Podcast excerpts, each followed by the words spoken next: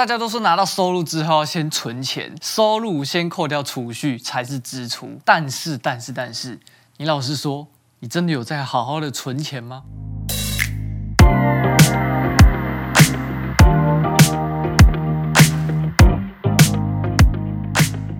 ？Hello，大家好，欢迎来到投资小学堂，我是 H 编。今天我来和大家分享三个大家在存钱的时候在观念上常犯的错误。使用这些错误的方法，可能会让你存不到钱之外，你还有可能赔钱。第一个错误的方法就是把储蓄险当做存款。很多人会去保储蓄险来作为强迫自己存钱的一种理财方式，但其实储蓄险不是储蓄，它是一种保险，一种投资，它是有风险的。而且你知道最让人不舒服的还有什么吗？就是储蓄险一定会绑约，而且合约都不短，这个期间你就是把自己的钱通通锁死在里面。假如你今天如果出了什么意外，急需用钱，你就必须提前解约。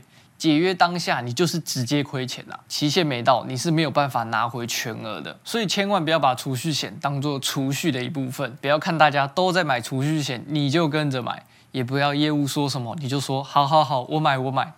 金融业就是专门赚穷人的钱呐、啊。但如果如果如果你今天真的是欲罢不能，超级想买储蓄险，请你不要抱着存钱的心态选那种金额很高很大笔的储蓄险，而是用真正储蓄后的闲钱来买储蓄险。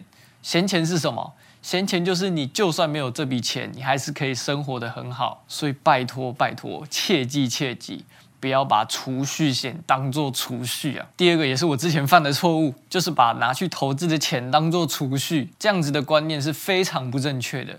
也幸好我有及时改正，投资有赚有赔，你不能把可能会赔钱的钱当做储蓄，这样子是不对的。储蓄的目的就是让我们有个金钱的保障，临时需要用的时候可以马上的使用。你不管是做价差还是做存股，假如你今天出状况急需用钱，但是你的股票们都在低点，都还在跌的状态。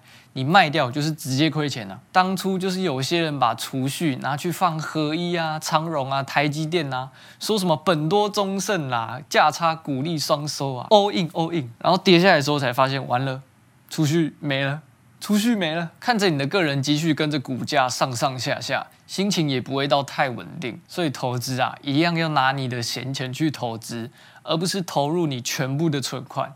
更不要把投资的钱当做储蓄的一部分。最后一个常见的错误就是收入减掉支出等于储蓄。如果你刚接触理财，你一定会知道正确的顺序应该是先做储蓄后，剩下来的钱才是支出。但其实这样还是只对了一半。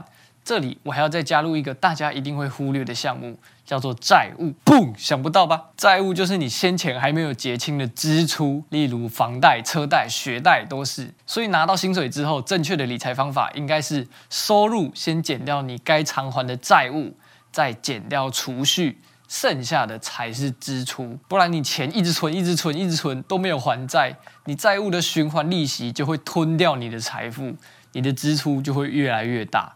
所以在想要存钱之前，先还债，知道吗？好的，听完以上三个存钱时常犯的错误观念之后，你真的有在好好存钱吗？